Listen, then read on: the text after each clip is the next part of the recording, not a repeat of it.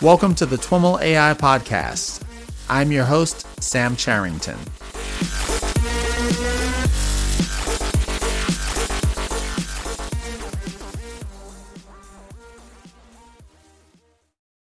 Stevie, welcome to the TWIML AI Podcast.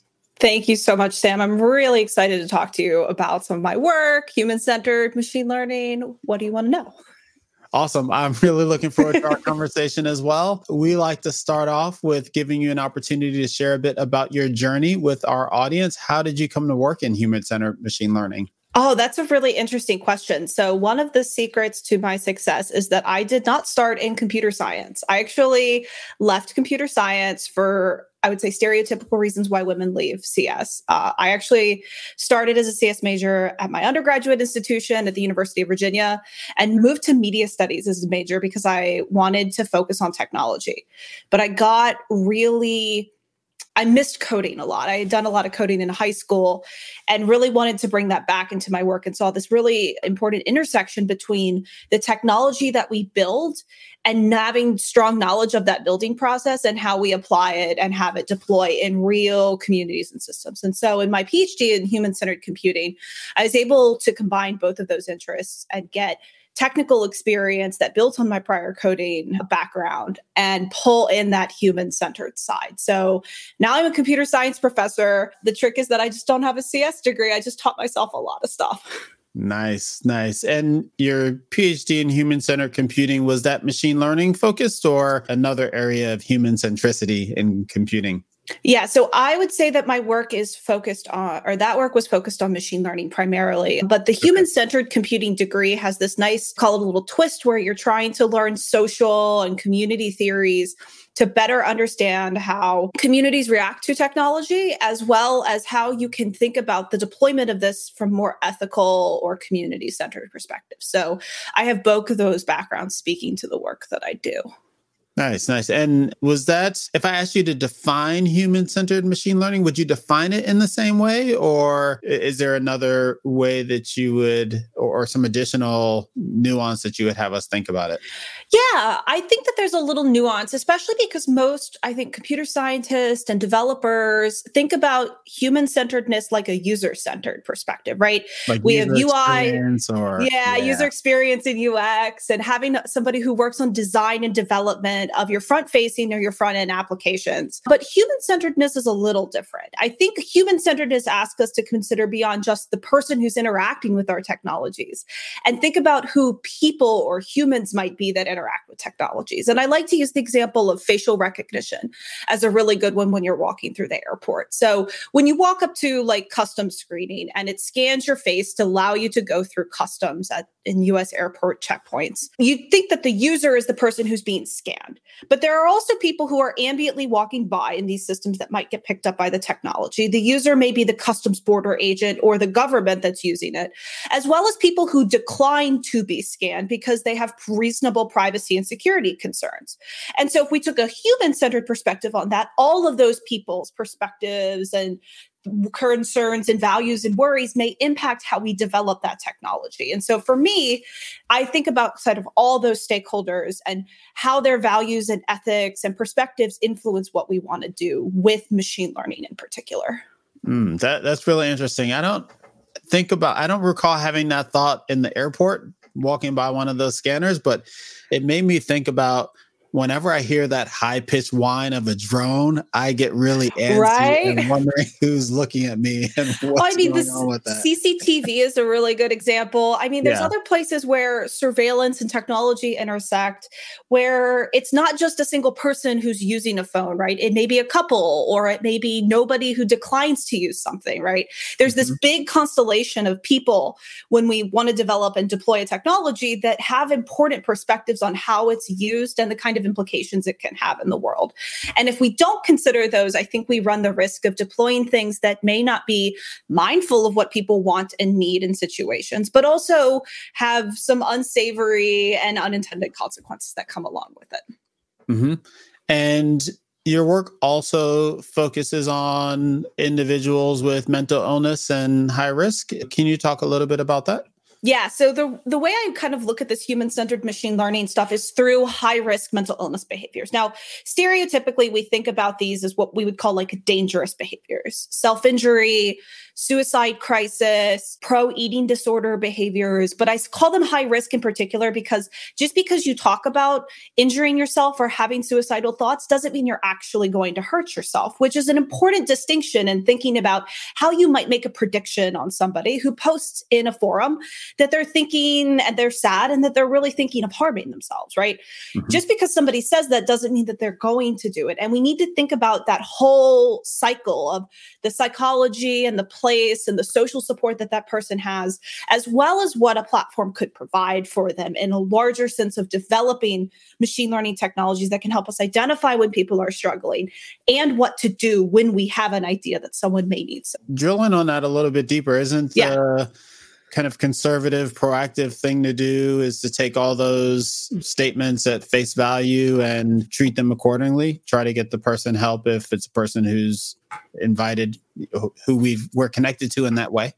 Yeah so i think so a good example of this there are online communities where people can go and talk about themselves when they perceive that there may be in crisis. Now mm-hmm. we can think of different ways to intervene for somebody who's in crisis based on how severe they may be. And so yeah we probably should have a reaction to somebody and make some kind of intervention. But i don't love the term intervention because that kind of implies we're sending somebody to their door to like do a wellness check physically on them sometimes people just need someone to talk to or they need access to better support resources given their situation. And if we can nuance out what people need, which is what clinical psychologists, psychiatrists, and ER doctors already do through our AI technologies, then maybe we can make a better recommendation than just showing up and assuming that there's a one size fits all uh, solution to somebody when they're in crisis. Mm-hmm. So, how do we go about doing that in a way that incorporates machine learning? Yeah. So I have some prior work on understanding severity levels. So if somebody is talking about their eating disorders, you can imagine that people's mental illness state changes over time. Some days, weeks, or months, it may be more severe than others. And they may be acting on or describing symptoms or behaviors that may uh, warrant different kinds of or urgency in the intervention that you might propose.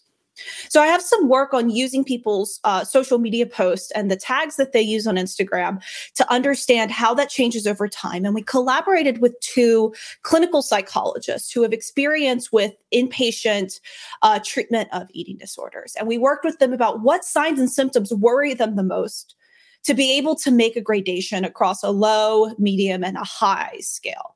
We've also done similar work, and this is under submission now, so I can't talk too too much about it. But doing the same thing and teasing out different factors that might influence somebody to be in suicide. Crisis. Talk about how you collect a data set for this kind of problem. Yeah, so for me, because of the way that I think about these problems, it's really important to get data that is publicly available, that would be available if I were just scrolling Instagram and clicked on your profile. So mm-hmm. the data sets that I've gathered are millions of posts from social media sites with public facing information. So places like Instagram, Tumblr, Reddit data. Those are the big ones that I've worked on so far. Now, I think that there's an important point to draw here about what does it mean to be public in this scenario? Because a lot of people who even make their Twitter and Instagram profiles public probably don't know that researchers can download that data through an API and then use that data to throw it into a machine learning algorithm, whether that be right. for identifying faces in photos or identifying their mental illness sort of severity or their mm-hmm. status, mm-hmm. right? And so things get really challenging when people people don't have that expectation uh, built up already. So one of that's one of the reasons I like to use the public data. And then we try really hard to anonymize out and take out identifying information so we can key in on signs and symptoms of mental illness without having to use personal information on that. So I don't do work, I don't care about people's usernames, I don't care about where they live. We don't include that information because it could spotlight someone and identify them in an algorithm. And that would be really dangerous for people who are struggling with mental illness. Mm-hmm. And the, the data sets that you use in this research also eh, have the ultimate outcome their long-term well-being indicated like are, are you trying to identify patterns between their behavior online and whether they actually attempted to harm themselves or, or something like that? Oh, that's a really good question. So, one of the challenges of using social media data is we often don't have in person records of the kinds of behavior that they have.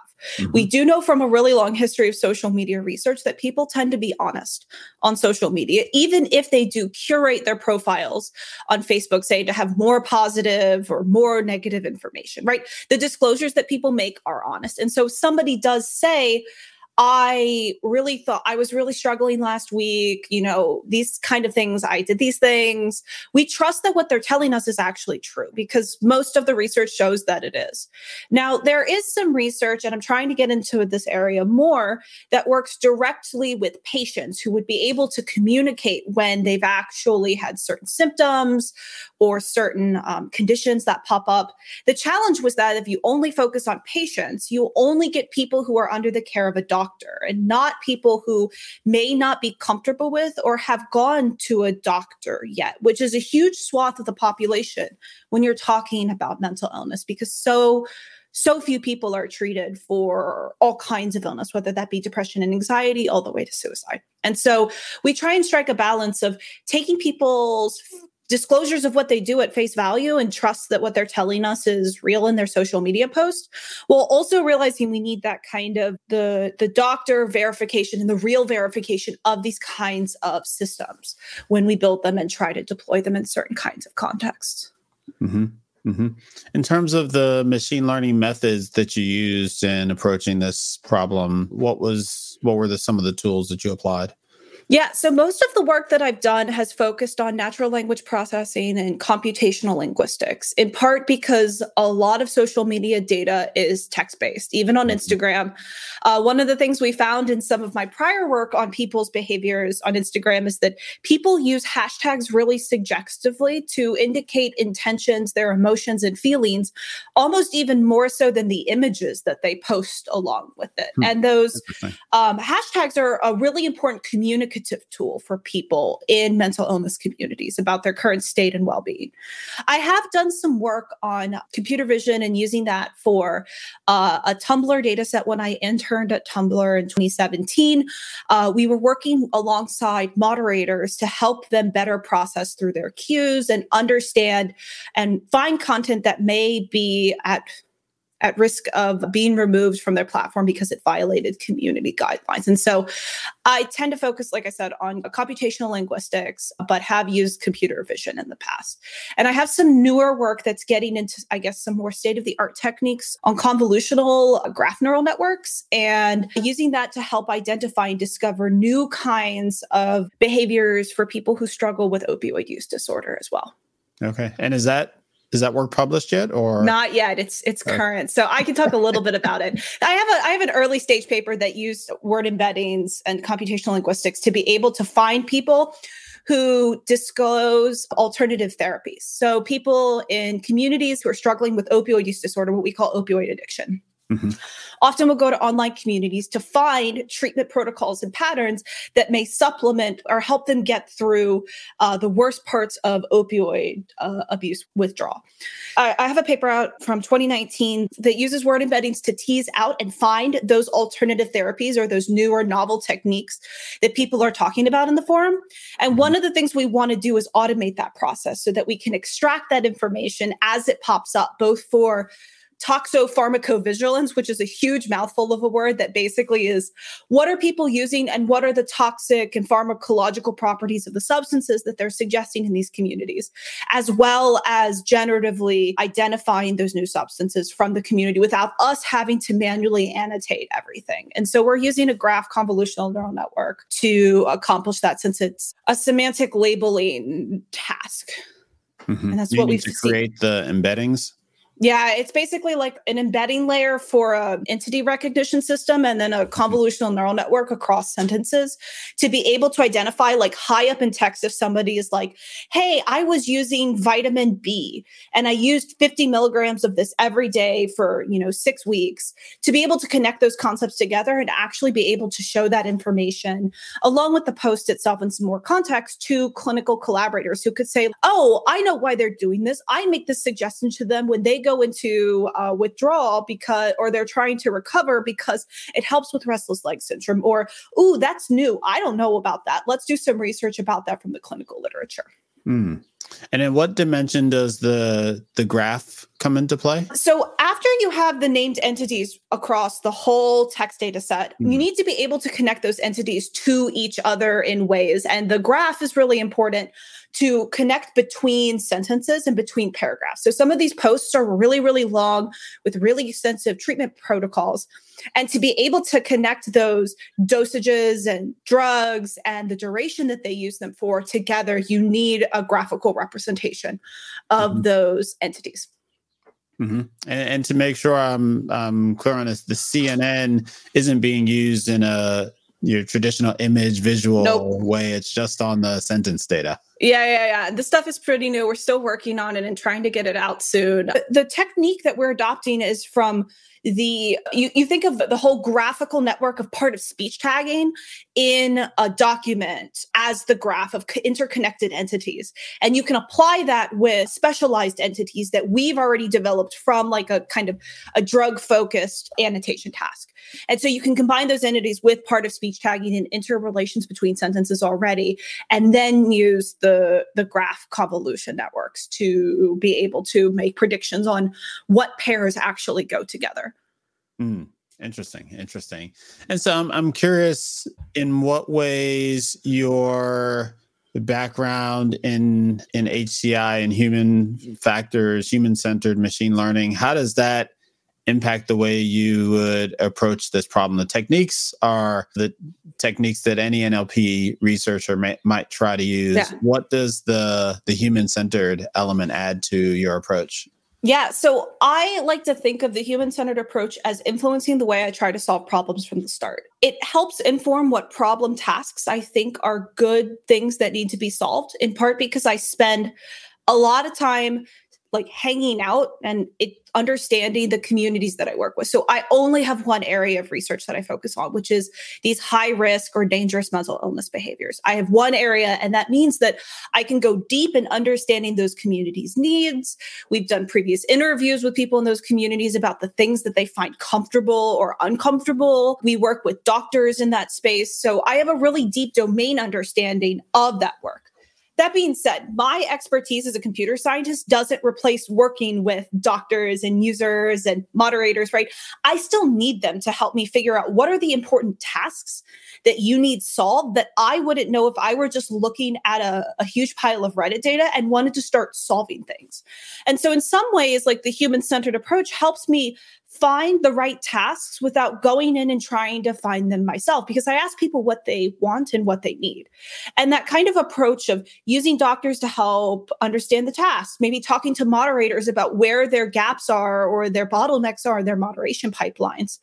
We bring that kind of a, an approach through the whole design and development process of, okay, if we're making a moderation system for you that helps you sh- sort posts as they come in through the queue, would you prefer to have less false positives or less false negatives, and then helping them make that decision so we can tune an algorithm that works for their needs. Same thing for working with users. Maybe users don't want certain kinds of information to be seen by moderators, they feel uncomfortable with that kind of stuff being visible with their case, or they get frustrated with stuff. We can bring that kind of understanding and approach throughout the whole process. I think I ta- yeah I talked about that. I also talked about making decisions about the ways that models are tuned. You can also imagine bringing that in for training data or other kinds of task specific methods you might select from. Mm-hmm. So would you say that the the human centered computing background and degree left you with a set of tools that you use in applying that you use and apply to these kind of problems or did it create a mindset for you, a type of humility, even that you bring to these problems? Or, yes, or both? Both. um, I think that you know, human computer interaction has a really awesome set of tools that we use in trying to help develop interfaces, right? We do user interviews and focus groups. We do cognitive walkthroughs where people walk through technologies and tell you where they get stuck or how they get frustrated it's starting to happen now, especially in the fairness, accountability, and transparency space, as well as in the machine learning space, that those user perspectives are not just for when you're done with the system and you need to have a front end interface to interact with somebody, that those perspectives are really valuable in helping you make decisions about the ways you uh, deploy systems from the start, how you conceptualize that machine learning task and translating kind of like what I think of as like a pro social goal, say, of trying to find people when they're in suicide crisis crisis. That's a really pro social goal because we want to help people at the end of the day. Translating that into an ML task is a really difficult conceptualization process. And data hmm. scientists and developers are trying to manage that mapping of a really social task to kind of quantifiable metrics of what make people tick.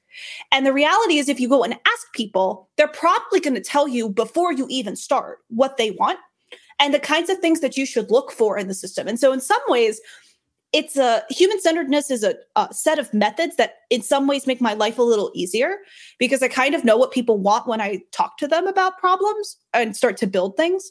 But it's also a mindset and perspective of the systems I build aren't ultimately to advance my own career, right? I'm an academic. I need to publish papers. I want to invent cool things because I love coding and I love building but I also have this very important pro social focus with the work. And so for me, it's about making sure I meet those communities' needs and don't trample all over them when I develop something that may actually be useful, kind, and ethical towards that community's values. You're, you've mentioned this, a lot of your work involves the use of AI in the context of social media, and you've done some papers about that can you can you elaborate on what you think are kind of the the big issues from a human center perspective in using social media as a data source? You've touched yes. on that a bit, but uh, any additional thoughts there?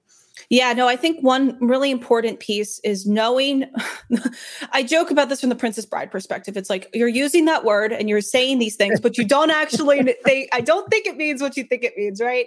Uh, that's actually a really big issue when it comes to identifying mental illness. So, mental illness is one of the most challenging types of disorders and disease medical professionals would deal with, in part because the definitions and ways we define those things change very often. There were major updates to the DSM, which is or the Diagnostic Statistical Manual for Mental mm-hmm. Disorders, when they moved from version 4 to version 5. That actually changes the classification system of people's mental disorders, where things will move from like an anxiety disorder to their own new category of disorders. That mm. classification system is one of many ways that you can use to understand what it means to have anxiety, or what it means to have depression. And so making sure that we operationalize our concepts from the clinical things that we care about to the machine learning systems is really, really difficult because you can't just say, oh, I'm going to run that screener that you do at the doctor's office, and I'm going to do that as the researcher on every single post. Like, you're not the person who is being asked those questions. And so you can't just do that. Operationalizing that is really, really challenging. And then I think that for, especially for machine learning perspectives, understanding the social implications of trade offs in precision and recall is really, really important and is really hard. So, in the case of a suicide crisis, there are some companies and social media companies that have actually deployed algorithms behind the scenes that help moderators identify when somebody may be experiencing crisis. Facebook publicly announced that they had done a collaboration with a major suicide prevention organization, and they have this algorithm running behind the scenes that looks at your Facebook feed. Now, or and they look at your Facebook feed to make sure that it predict or to try and predict if you're about to injure yourself. Now, a false positive in this situation means that the algorithm falsely identifies that you might be in crisis. Depending on the intervention, may not be that big of a deal because a human looks at it and says, No, it's not that big of a deal. We're not going to do anything.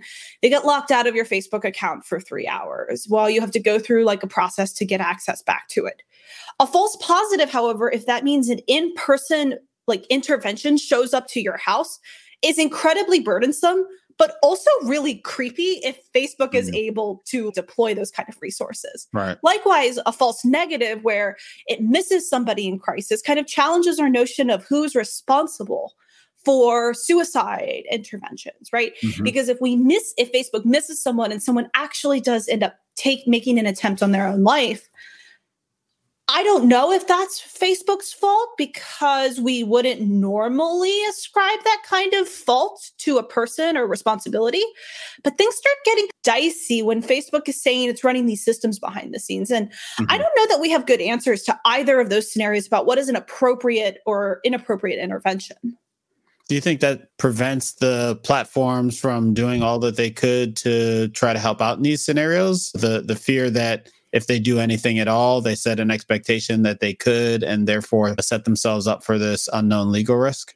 Yeah, I imagine it is. And especially in the case because we don't even like right now have good definitions of responsibility for intervening with high risk or crisis situations. Like if for instance I miss the fact that my best friend is in crisis, nobody's going to blame me legally but mm-hmm. they may blame me socially for not being more attentive. And now, when mm-hmm. companies like large scale organizations have longitudinal histories of your behavior, years and years of posts, you have a sudden shift, like maybe those social responsibilities change. And I don't know that they would be I don't know that they're legally responsible, but I imagine that there is a risk in that calculation of how right are we getting this and how good are we at making these predictions?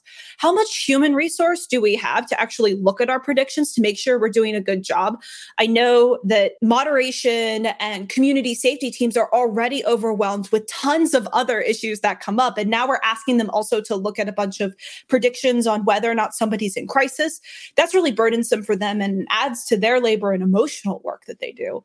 And then Facebook Legal, I don't want to put words in Facebook Legal's mouth, but I wonder if they think about these kinds of responsibility questions and how that changes how we think about social networks and platforms intervening in situations like suicide or other kind of socially thorny issues that happen in platforms. Mm-hmm, mm-hmm. Yeah, when you mentioned the the DSM, I had this this picture came to mind of this thick manual and then I thought about the, I don't know if I had to enumerate them dozen or so words that I might have at my disposal to describe mental illness. And it made me think about this task and the relationship between kind of language, colloquial language, yeah. diagnostic and professional language, and what I imagine is a, a pretty significant gulf between those two. How, how do you think about that or address that issue? What have you learned about the both the language in this, you know, the issues around language in this domain, but also bridging colloquial and professional language generally.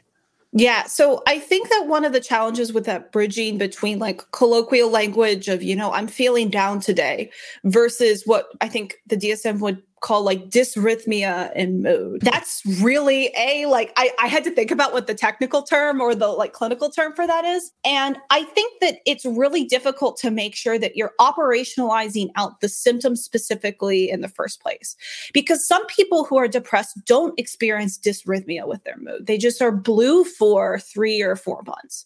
Or they lose interest in things that used to bring them immense amounts of pleasure, is spending time with family and friends. And so it's really really challenging to make sure that you operationalize out each of those symptoms that may be listed in a guide like the DSM. And I think gets it's almost like seeing the trees and missing the forest that people's experiences with mental illness may not perfectly map to the ways that DSM talks about these illnesses. Go through that when you say operationalize out in this context. Yeah, yeah, what exactly yeah. do you mean? Yeah, yeah. Operationalization is like something I'm very preoccupied with in part because I'm happy I Me can too, pronounce. but I suspect that the way I think about it is totally different from Well, I'm, A, I'm happy because I can actually pronounce that word without stumbling over it anymore. But when I think of operationalizing an idea, let's say that I want to go and look at suicide crisis on social media data. Mm-hmm. Now, I, as a computer scientist, have an idea of what that may look like. I need to go ask my doctor and clinical friends, as well as the people who are in these communities, like, what is crisis for you? What do you want an ML system to do, and how do you want that to serve you? And operationalizing that concept of the idea that I have in my head of building a system that may be useful for people and literally taking that concept and building it into features or building it into training data labels of a binary place of in crisis versus not. That's what I'm talking about when I say operationalizing. And so, in the case of DSM ideas, let's say you have a symptom that's that dysrhythmia of mood. You would need to figure out a quantitative way to measure that in the social media data, whether it's changes in mood over a week, a month, six months, operationalizing and specifying how you make those decisions dramatically impacts the kind of algorithm you have at the end of the day. And those decisions need to be backed by both clinical knowledge because you don't want to just be shooting in the dark to hope you get it right, but they also need to be backed by things that are aware of and sensitive to the people who you're going to deploy the prediction on. That speaks to so much in kind of the machine learning realm, it speaks to that these systems aren't a black box that you like plug in a Twitter feed and you get these indications of no. dysrhythmia, of mood. It also speaks to this kind of ongoing discussion about bias in machine learning. Yeah. Like that is a, a clear example of how a bias can be introduced into the algorithm itself that doesn't come from the data. It comes from the perspective of the practitioner and you know not making any judgments on that whether that bias is positive or negative or whatever but it's the perspective of the practitioner that goes into this operationalization process that yeah uh, ultimately produces the system.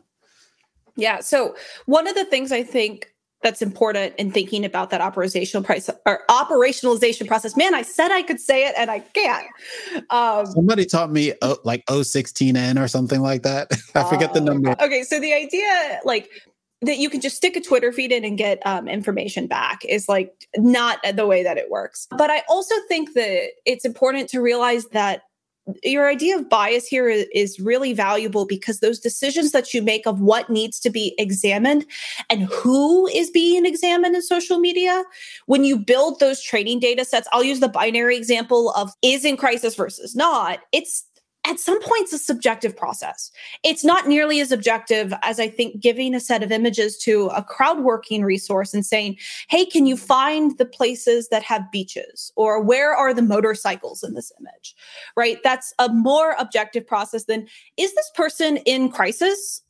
That's really, really hard to label and takes a lot of time. And so, honestly, most of the time in my works is spent on those kinds of questions like okay what do we actually mean when we say crisis? How do we label this within data?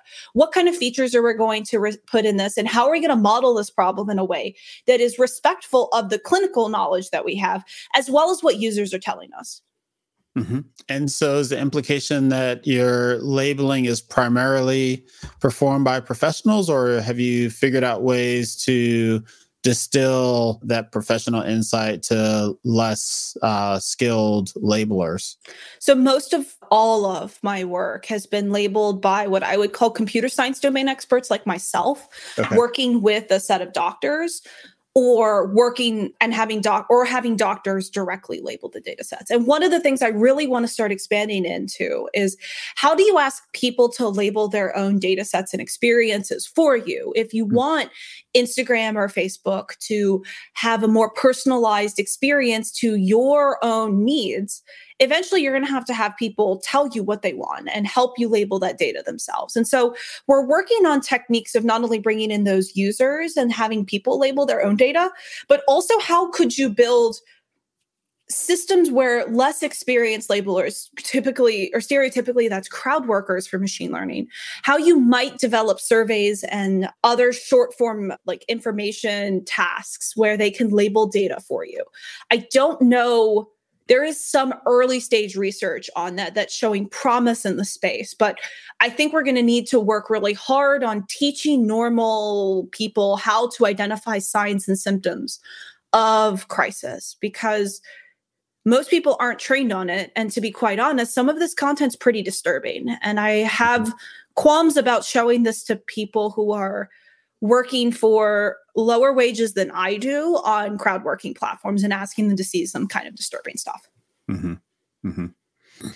You describe your role, your approach as, as middle ground between applied machine learning and like someone focused on AI ethics. Let's zoom out a little bit and have you contextualize from that perspective the that a spectrum that you laid out? Yeah. So when I think about doing my work, I think about making contributions in two spaces. I think the technical side is really interesting, though I don't focus on like what I think most people would think of as core machine learning. I'm more interested in applying these systems to see what we can do in this domain. But the other thing that I've been focused on, especially or like more recently, has been what are the social implications of these systems? I mentioned earlier the false positive versus false negative trade offs that you get with developing algorithms, but there's also really interesting questions about duties of care and responsibility to intervene and how we can help machine learning practitioners think through those before they deploy a system what are the best methods to be able to suss out some of those concerns that a community might have if they're now being subject to prediction? And so that prediction is sometimes for mental illness detection. It's sometimes for preventative means. Sometimes it's for moderation because some of the content is disturbing and is against community platforms or the community guidelines on platforms.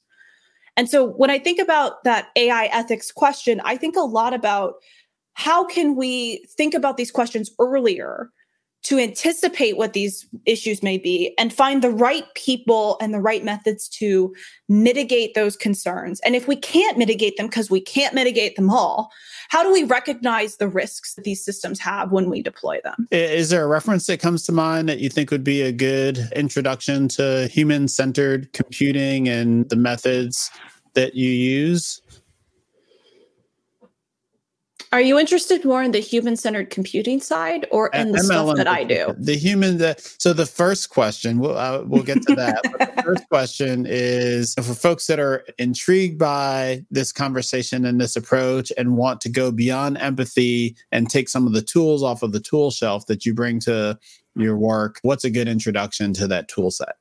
So I think that a really good intro to a community that cares both about the methods perspective and that technical rigor, as well as the AI ethics, is going to be the fairness, accountability, and transparency community mm-hmm. in the machine learning space. That would be the FACT or FACCT conference. There's been a lot of really great work focused on primarily on fairness in those communities, but that community over time has turned to methods about discrimination and bias and transparency, explanations. But there's some really fantastic work that happens in that space